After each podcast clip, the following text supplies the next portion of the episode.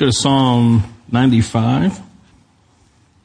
Glad that you're here with us this morning. We are, uh, as Meg said earlier, we're uh, at the halfway point of our 30 days of prayer, which is focused this year. Uh, we did this like five or six years ago. Um, really just focused on just telling God awesome things about himself and uh, getting really specific in the roles that he plays and the different ways that he uh, ministers to us and cares for us and just who he is to us.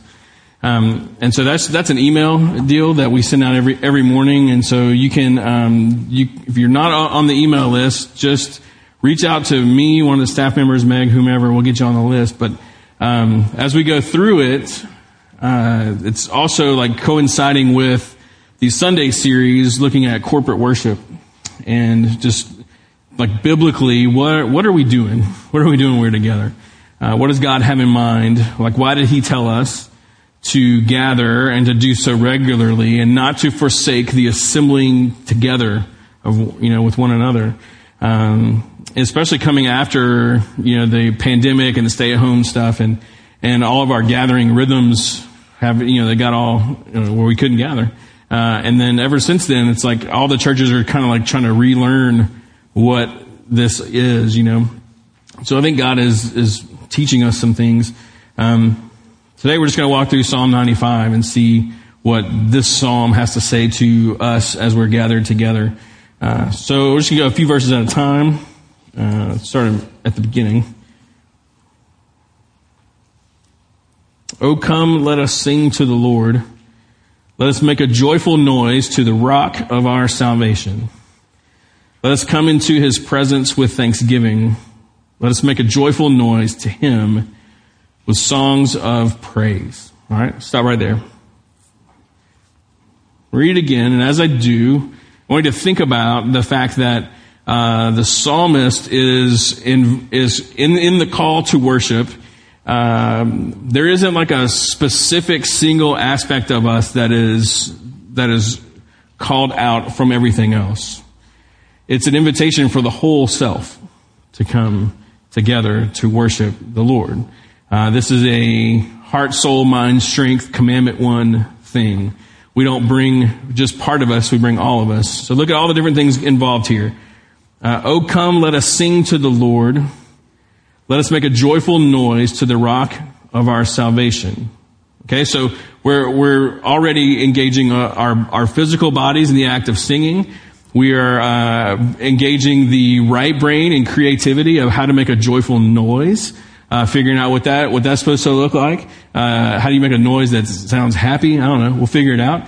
Um, we do that all the time, right? You go to go to a sporting event, go to a Mardi Gras parade. People are making joyful noises. They might not be joy, they might be happy noises. This is joy of the Lord kind of no- noises, but when we're together and things are just kind of happening where it's, it's physical, it's mental, it's creative. Uh, verse 2, let us come into his presence with thanksgiving. Okay, that's heart, soul, mind, strength kind of thing. To, to come into the presence of the Lord. Um, to join together and to be grateful. That speaks of a certain disposition of our hearts. Uh, and again, let us make joyful noise to him with songs of praise. This is a, this is a holistic kind of thing. Um, you don't you don't bring a part of you to worship; you bring all of you to worship. And even even commandment one, that's really what what is at the bottom of all of that. When God says, "Love the Lord your God with all your heart, soul, mind, strength," another way to say that is it's your whole being. With it's, it's everything that you are. And so um, we come into a worship setting and we bring all of us. That's part of what he's saying. Look at the different responses. Um, you have, he says, to sing and then songs of praise. So there's music, joyful noise, coming into his presence. Just, just the idea of gathering together. That's an act of worship. Like you made a choice today to show up here because God is worth something. That's, that's why, that's why we do it. And so even showing up is an act of worship. Um, in verse 6, it says, Come, let us worship and bow down. Let us kneel before the Lord our Maker. If you're going to bow down or you're going to kneel, that's not only like physical acts of worship, like you, you could go through parts of this morning and you could be kneeling. You could be bowing. But it's also a disposition of the heart. Like that's an attitude, a, a, humility before the Lord that we bring. And so those things are acts of worship as well. If you were to start to pull into other parts of scripture, you would see that prayer is an act of worship. Um, you see that confession is an act of worship. Obedience is an act of worship. Um, studying the scriptures, uh, writing that check and putting it in the offering plate. Those are acts of worship. Our, our generosity, our hospitality, there, there are all these different things. And so there is a very broad understanding when we talk about worship and how you do that. Uh, that's not limited just to the music part of what we do when we're together. Um, culturally, that's kind of what you think of. Sometimes people say that of, of uh, they would almost say like we just did the worship part and now we're doing the preaching part and then we'll do some more worship stuff after that. Instead of saying, no, it's all, it's all worship. We're worshiping right now. And so, in the gathering together of the people of God, there is a variety of ways this can surface. And you, you worship outside of when we're gathered together as well. So our worship doesn't end when we say the priestly blessing and we go. It just changes forms, you know. It goes from a corporate gathering into maybe groups of friends or families or individuals. Your worship continues. You worship between the Sundays just as much as you do here. It's just different when we're together. And that's the focal point of this series is what, what about when we're together? Um, so the psalmist invites us to bring our entire self and in different forms to worship and then if you were to go through and count through Psalm 95, there's 10 times where the psalmist says, we or us or our. But this is a, a, a togetherness kind of thing, uh, which might be obvious. Like, yeah, we're talking about corporate worship. But I'll come back to that in just a little bit. There's a significance to doing those things with other believers, with other people in the room together. He says, come let, let us sing. Let us bow down. Let us kneel. Uh, let us make a joyful noise. It's an us thing. Um, it's a it's it's a private thing, yes, and it's a corporate thing, yes. It's not one or the other.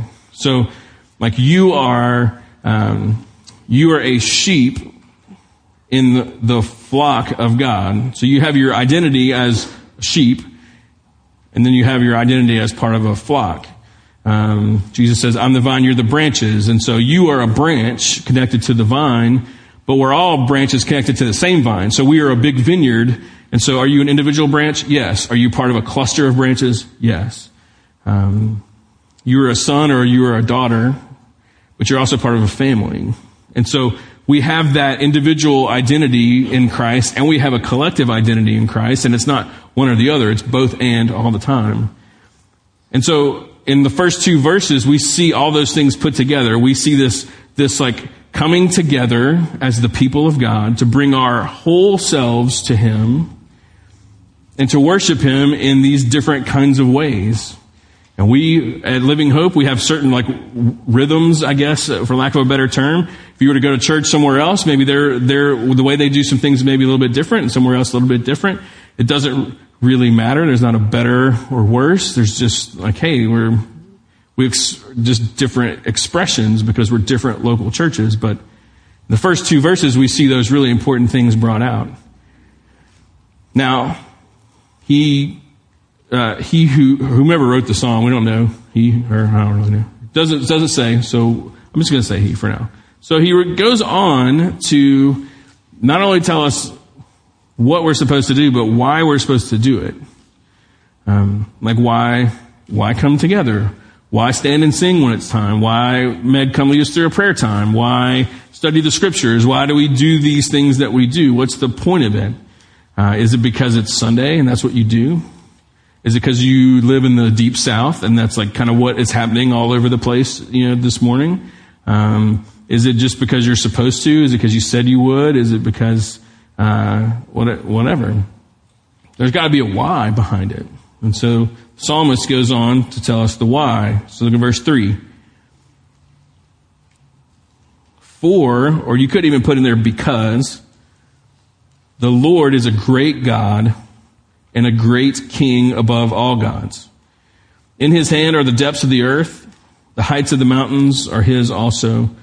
The sea is his, for he made it, and his hands formed the dry land. Oh, come, let us worship and bow down. Let us kneel before the Lord, our Maker, for he is our God, and we are the people of his pasture, the sheep of his hand. Okay, let's stop right there. We're going to pick up halfway through that verse uh, in just a minute. A couple of things in those, in what I'm thinking of it is verses one and two, he's saying, here's what, here's what we need to do. And then three, four, five, six, seven and a half is why we need to do it. First thing in verse three, for the Lord is a great God and a great king above all gods with the lowercase g. Now, in their context, the gods of that region were uh, people worshiping created things. And you might remember we talked about broken cisterns for, for a couple of months a while back. Um, created things. It could be an image carved into the into a tree stump. It could be worshiping the sun or the moon or the Nile River, or it could be you know anything that's created. Um, there, in our context, looks a little bit differently. We have created things that we worship uh, all the time. Now, when I say worship, um, I'm talking about like a, like giving worth, or the psalmist in, 90, in Psalm 96 says ascribe or assigning worth to something um, or someone. So we assign worth to things and to people all the time, and sometimes those things are completely worthless. They, we should not be giving worth to some of the things that we tend to like elevate in our world. Um, but then there are things that are absolutely like worth worthwhile when it comes to like treating with honor and respect, you know. And so in the first service, I talked about like like your children. Like this verse, uh, in in no way is, is saying like, hey, you should um, you should not really value your kids very much. Saying no, uh, it's just that God is worth more than your kids. God's worth more. He's, he's worthy of worship. And actually, if you want to love your kids really well, you will live with that kind of order. Like the, the, the worthiness of God will just, will come before them. And they will know that. And that is the way that they need to be loved and shaped and formed. They don't need to be exalted above the Lord. Neither does your spouse, neither do your best friends, neither do your things, neither does your career, neither does your money, neither does anything, anything that we could come up with. Nothing needs to be above the Lord. And so the psalmist is saying the, the reason we need to come together and sing to Him and kneel to Him and bow before Him and bring our whole selves before Him is because He's greater than all that stuff. Even the best things in life, He's still better. And when we live with that order, then it treats, when we treat differently, uh, we treat one another differently and we treat our things differently. It's kind of a, kind of a outside the example here, but um, when I was in college, I got uh, recruited. Me and a drummer friend of mine got recruited to go play with a uh, a gospel quartet for this gig somewhere, and so we. Uh, me and Bruce, uh, we show up to play the, this gig, and there's these four older older dudes and a, a bass and a baritone, a couple of tenors, and they sang a bunch of Gaither songs, and uh, we played along with them, and it was a, a good old time. Um, this guy came up to me afterwards, and he says, "Hey, what are the chances you'd sell me that bass?" And I said, "Not real good." Um, and he said, I'll give you this much for it. And he tells me this huge number that was bigger than any number I thought I would ever have. Uh, as a, I was a college student, so I was like, "Whoa, that I always joke that number has a comma in it. I never thought that anyone would offer me anything that had a comma in it. Um, and I was like, why would why in the world would you want to buy this from me? So he starts to tell me all these things about this bass. Now, this bass, I'm only playing this particular bass because the one I normally played, like I think I'd broken a string or I'd broken it somehow, it wasn't working. So I grabbed this old crusty bass out of the closet, take it with me. It's old, it's ugly. I just, at that time, like it was just all about how it looked, you know. So he starts telling me about this bass, what year it is, and that that year the paint uh, has that's why it's yellow because it's turned different colors over time and the, Jimi Hendrix, the guitar he played at Woodstock is in a museum and it's turning yellow because it was the same generation of paint. Me and Spence talked about this the other day. Uh, like he's telling me all this stuff about, he's like, it, it, plays a certain way and it sounds a certain way and he's telling me all these things about it and he's handed me his card. He said, if you ever decide to sell it, put me at the top of your list. I'll outbid anyone. And so I was like, oh, okay. So two things happened in that, in that moment. Uh, one, I, it changed the way I looked at that bass. Like, he knew things about that bass that I didn't know, and it changed the way I looked at it. And then, it also changed my relationship to that bass going forward. Like, as I kept playing it, because I didn't have any money to fix the other bass, I started to play it and be like, man, it really does sound good. It really does. Everything that that guy said about it was true. And over the years, I've had other people walk up to me and offer me like money for it or, or ask about it or, you know, whatever, whatever it may be. Um, I played in the jazz band at LSU, uh, when I was in college for a little bit and the, Bill Grimes, who runs the, ran the jazz department at the time, he's a, like one of the best bass players in the world. And he like took it from me one day and was like, this is how it's supposed to sound. And he played it and I was like, that's how the bass is supposed to sound. That's amazing. And now that's like one of my like it's like one of the things that I really value. Um, in a in a very different way, corporate worship does that. You know, we come together, we bring our whole selves, we begin to worship Him in these different ways, and but the ways that we worship Him are it's it's about putting truth in front of each other, of saying this is who God is. This is what he is worth, just him and of himself. And in part, you, you come to know like Jesus as Savior in that first way. Kind of like that guy was like, let me tell you about this bass. Like, hey, let me tell you about Jesus. And your perspective changes. Um, and then, but from that point forward, you start to realize that like, everything, everything says true. Like, God keeps proving himself over and over to be faithful to who he is, just like that bass keeps proving itself to be awesome. Except maybe in a greater way with the Lord.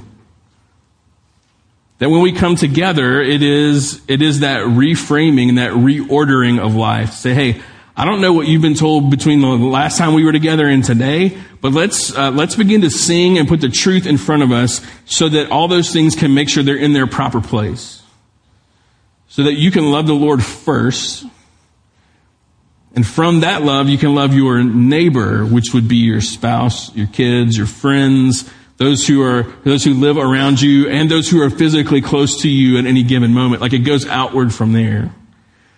That's that's what happens in cor- corporate worship. And so that's why the psalmist, I believe, takes a turn from let's bring our whole selves, let's do these things, and this is why, because he's better than life. And you may have forgotten about it. Some might, have lied to you since we were last together. So let's make sure that the truth is front and center in front of us. Verse four, this, like, this is some of the truth that will be proclaimed. In his hand are the depths of the earth the heights of the mountains are also his. The sea is his, for he made it. His hands formed the dry land. Like in their day, they didn't, they didn't know how deep the sea was. We know now. So we're not sitting here on this side of science being like, oh, those silly ancient Near Easterns, they, they really didn't know. We're like, no, they were totally right. We just know, we just know more specifics about what they're saying, but the depths of the sea are His. The heights of the mountains are His. He, he formed all of this. He spoke into this. He is our maker. And then he goes right back to what he was saying. Verse 6. Oh, come, let us worship and bow down. Let us kneel before the Lord, our maker. It's like, it's like in view of those things, he has to circle back to the worship. Like back to the, the acts of worship, the singing and the kneeling and the bowing. Like, that's what's supposed to happen. We come together, we bring our whole selves. The truth is up there and it just feeds our desire to sing more and to pray more and to be together more. And those things just fuel one another. And then look at the first part of verse 7. For he is our God. We are the people of his pasture and the sheep of his hand. It's like this, this incredible God is, He's ours. And we are His. Like He calls us His, wants us to call Him ours. Like those things, that's incredible. And so it goes from this is who he is, and what did that God do? That God made us family. That God looked at us in our sin and said, I'm going to come and rescue you from it. I'm going to lay down my own life so that you could not stay dead, so that you could live forever. And that invitation, that's, that's to all of us. And if you've never said yes to that invitation, you need to know that He's extending it to you right now in this moment, and He will never stop. We don't have to claw our way to Him. We don't have to act just right. We don't have to earn it. We just have to believe that He is who He says He is, and He's done what He said He has done. If that's you today, I want you to stick around when we're done. I want to talk to you in a good way. And so you look, you look at, look at those two sections of the psalm. It starts off, come, let's bring our whole selves together with one another and let's worship him in these different ways. Why? Because of who he is. And from who he is, he has done great things. Now, you could, like the writer of this psalm could have stopped right there and it'd have been pretty fantastic.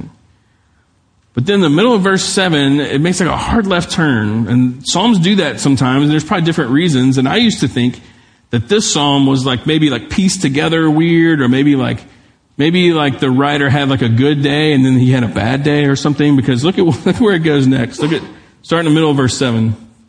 Today, if you hear his voice, do not harden your hearts as at Meribah, as on the day at Massah in the wilderness when your fathers put me to the test and put me to the proof, though they had seen my work, for 40 years I loathed that generation and said, They are a people who go astray in their heart, and they have not known my ways. Therefore I swore in my wrath, They shall not enter my rest. Okay, quite a different uh, tone, right, than the first seven and a half verses. Well, we have to look at it in order to understand this. Like he brings up two locations. Like what, what happened there? Like in verse 8. As at Meribah and uh, on the day at Massah, what happened? Well, you don't have to turn to it, but if you were to go to Exodus 17, it explains what has happened there. Now let me, let me read two other passages that, that have come uh, before this. One is in Exodus 16, okay, this is verse 3, it says this The people of Israel said to them, Would that we had died by the hand of the Lord in the land of Egypt, when we sat by the meat pots and ate bread to the full. For you have brought us out into this wilderness to kill this whole assembly with hunger. Numbers 14, it says this, is 2 through 4. All the people of Israel grumbled against Moses and Aaron. The whole congregation said to them, Would that we had died in the land of Egypt, or would that we had died in this wilderness. Why is the Lord bringing us into this land to fall by the sword? Our wives and our little ones will become prey. Would it not be better for us to go back to Egypt? And they said to one another, Let us choose a leader and go back to Egypt. Okay, so what is happening here? Israel had been enslaved in Egypt. Uh, God sends Moses in to free them, and so uh, he tells the Pharaoh, "Let my people go." We all know the song, and so they leave. They see all of these miraculous things. They are traveling from Egypt to this promised land, and they hit some bumps along the road. And you got like a million people, so that's probably going to happen. And one of them was that there was a lack of water. So this is Exodus 17 all the congregation of the people of Israel moved on from the wilderness of Sin by stages according to the commandment of the Lord and camped at Rephidim, but there was no water for the people to drink. So they've already been grumbling. They've already been complaining. They've already been plotting to raise up a leader to like lead them back to Egypt. And so, verse 2 Therefore the people quarreled with Moses and said, Give us water to drink. Moses said to them, Why do you quarrel with me? Why do you test the Lord? But the people thirsted there for water, and the people grumbled against Moses and said, Why did you bring us up out of Egypt to kill us and our children and our livestock with thirst? So Moses cried to the Lord, What do I do with these people? They're almost ready to stone me. The Lord said to Moses, Pass on before the people, taking with you some of the elders of Israel. Take in your hand the staff with which you struck the Nile, and go. Behold, I will stand before you there on the rock at Horeb. You shall strike the rock, water shall come out of it, and the people will drink. And Moses did so in the sight of the elders of Israel. He called the name of the place Massah and Meribah because of the quarreling of the people of Israel and because they tested the Lord by saying, quote, is the Lord among us or not? Meribah means quarreling. Massah means testing. This was such a significant event in Israel's history that God changed the names of those locations so that future generations would know this story. If you were in Hebrews, 3, uh, Hebrews 3 and 4, this very passage and this very experience is, is unpacked uh, in the in in Hebrews because this is something that was studied generations to come. And so, what's the big picture narrative? Here you go. God rescues Israel through a series of miracles, is leading them toward the land of promise, and they become uncomfortable. And their uncomfortableness leads to them becoming afraid. And their fear leads them to come up with their own plan to run back to Egypt. And that lands at a place where the end of that passage they're saying, is the Lord among us or not? Like that's a spiral that's happening, you know? And so what does it have to do with us? Why would this be in the psalm? Let me take a, let me take a swing at it. And I got a little help from Tim Keller on this one. Um, I had to because I just didn't understand how it all fit together. Let's think of the, the psalm in, in, three stages. The first two verses, come, bring your whole self. Let's, as, as a family, let's bring our whole selves to worship the Lord. Why? Because he is worthy. He's done great things. Today, while we're, while we're worshiping Him in all these ways as a family because He is worthy, should you hear His voice,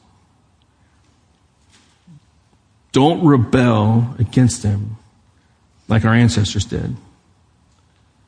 Don't let the fact that obedience might make you uncomfortable might make you have to confess some things or own up to some things or have some hard conversations or adjust some things about your life or your budget or whatever it may be. Like don't, don't, don't let the, the actual uncomfortableness or the potential there make you spiral and contemplate just running back to what's known and what's familiar.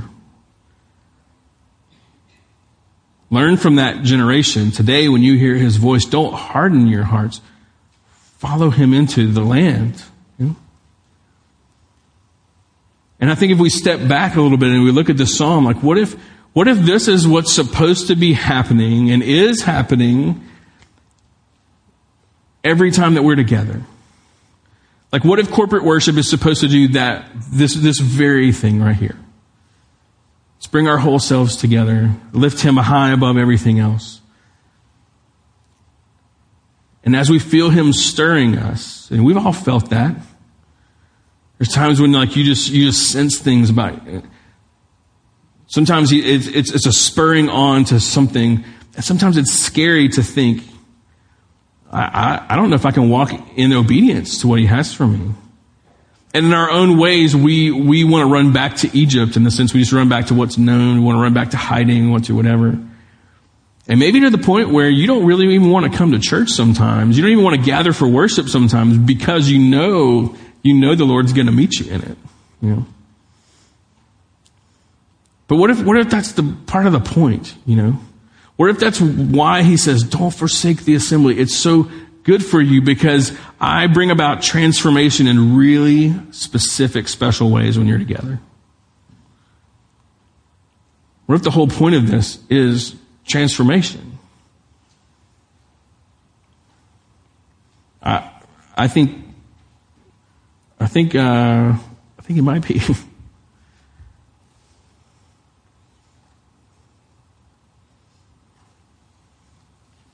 But part of what this does is this kind of highlights a thing about corporate worship that maybe not, maybe, maybe not exactly what comes to mind.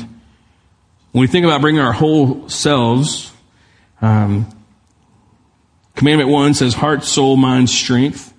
You know, the heart in the ancient Near East, like in, in for biblical writers, they didn't, they didn't have the understanding of anatomy and of the brain that we do. And so for them, like the heart was the, it was the core of what we would now attribute to the brain, but it really doesn't really matter.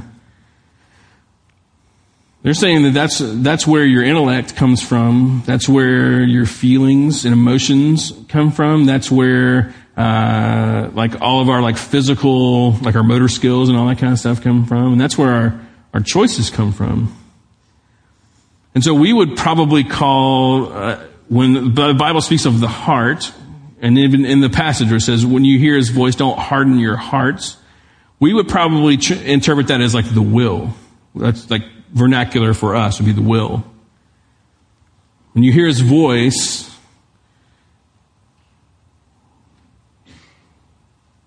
the, the um, forget what I'm losing losing my train of thought. What do you call him? But some people would say like you just you need to have some willpower when you hear his voice. several years ago, uh, read uh, Dallas Willard, um, who's a was a philosopher, is a believer. So he's like a theologian and a philosopher, and he said, you know, the the will like we, the will has no power really. Says the will is it's it's influenced and his study of the scriptures and of like human like psychology he says he kind of narrowed it down to three things. Said it's a, our will is, is is influenced and kind of bullied at times but it's shaped by three things the our thinking and our physical body and our social context. Those three things. Thinking correctly um, the way that our like physical bodies engage with our mind and then the people that we're around and if you start to think about some of those things, there's probably times when, when, when we have, have seen those three things like shape our will and like send us down one road or another, if you think about it. And so how do you get your will? How do you get your heart? How do you not harden your heart so that you don't run back to Egypt and you run into obedience in the promised land? Like, how do we do that? I think the psalm is the answer. If Dallas is right in his study of the scriptures and of the human like experience, he's basically saying what the psalm is saying and what the counsel of scripture says. Which is that when we are thinking correctly about who God is and who we are, and when we are engaging our whole selves in worship, like when we are, when we come before the Lord and we sing and we bow down and we do all of these things, and we do so together, all three of those things are being influenced in such a way that makes Egypt look like a ridiculous choice. That if we are bringing our whole selves to Him, our hearts will not be hardened. We will desire to push through what's uncomfortable, what we're afraid of, that when, when we are bringing our entire selves to Him and when we are lifting Him above all else, when, when we are going for it in that way, we just, we, we desire what's ahead of us. It says in Psalm 37, delight yourself in the Lord, He'll give you the desires of your heart. Which at first sounds like a blank check. You know, delight yourself in the Lord, He'll give you whatever you want. You know? When we delight ourselves in the Lord, when we put all of this into practice, He gives you the desires of your heart, meaning that your heart desires the things that He is giving to you. Your heart desires obedience because He's giving it to us. And so when we're together, like this, this has some deep meaning. Like this, this is like a really unique, like, place of transformation. And it's not to say that it's better than when you're by yourself or when you're with your community group or when you're having coffee with someone or, or whatever. It's just, it's just different. That when we come together, we begin to sing or be, we begin to pray and we begin to just drink it in and exalt the name of the Lord above all, we're, we're gonna sense His leadership. You may not hear His voice in a literal way, and that's totally great. But I bet we've all been in those places where like the more, the more deeply we dive in, the more like, I know, I know exactly what obedience looks like for me. I know exactly what the direction I've been asking for is. I know, I know exactly the conversations I need to have. Or I'm, I'm starting to get an idea of what that might be. There's so many different ways to apply it. But perhaps, like some of the transformation that we're seeking, maybe this is a part where we find it. And so I see this as a, as an invitation for us to continue to just dive more deeply into what, like what the possibilities are here. Um, the thing is, like you have to, you have to want to bring your will or your heart before Him in that way. You can still say no to Him. But the more faithfully that we are worshiping together and when we're apart, the more, the more that we are like living a life that is holistically one of worship, the more obedience is really the only thing that ever makes sense.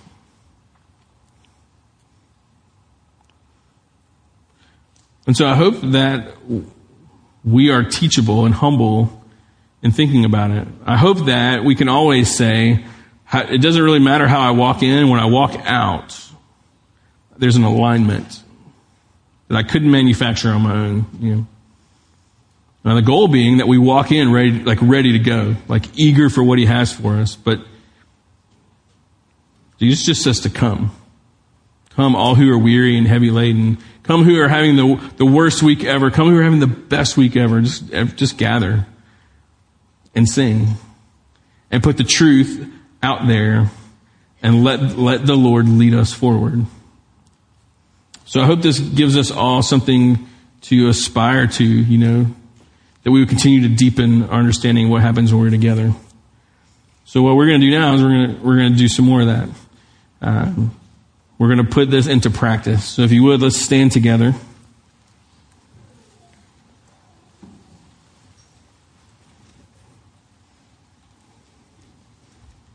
Let me pray for us. Uh, before we sing and make some noise. God, I'm thankful for this group that's gathered and the group that was here earlier this morning as well. Thankful that we struggle to fit in one room, even though I really wish we were all in one room. Um,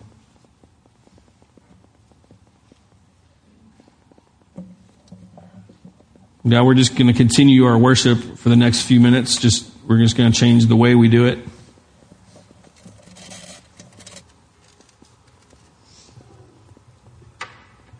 I pray that you would help us to see you as a great God, a great King above all gods.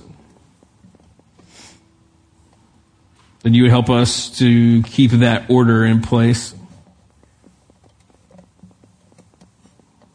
That we would be quick to recognize that in your hands are the depths of the earth and the heights of the mountains, and that the sea is yours because you made it, and that your hands formed the land.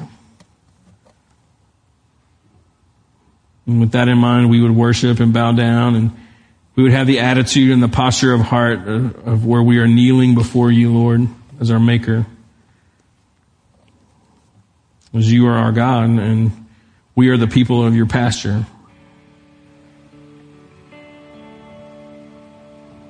We are your vineyard. We are your family. And you have given us a seat at your table. So help us today as we sense your leadership to not harden our hearts, to not follow in the pathway of those who are full of fear and run back to Egypt, but that ahead of us we would just know that you're in it and that'd be enough for us. So as we lift you high, may you have your way in this room in these next few moments. May you help us to focus, to be open handed, to be teachable.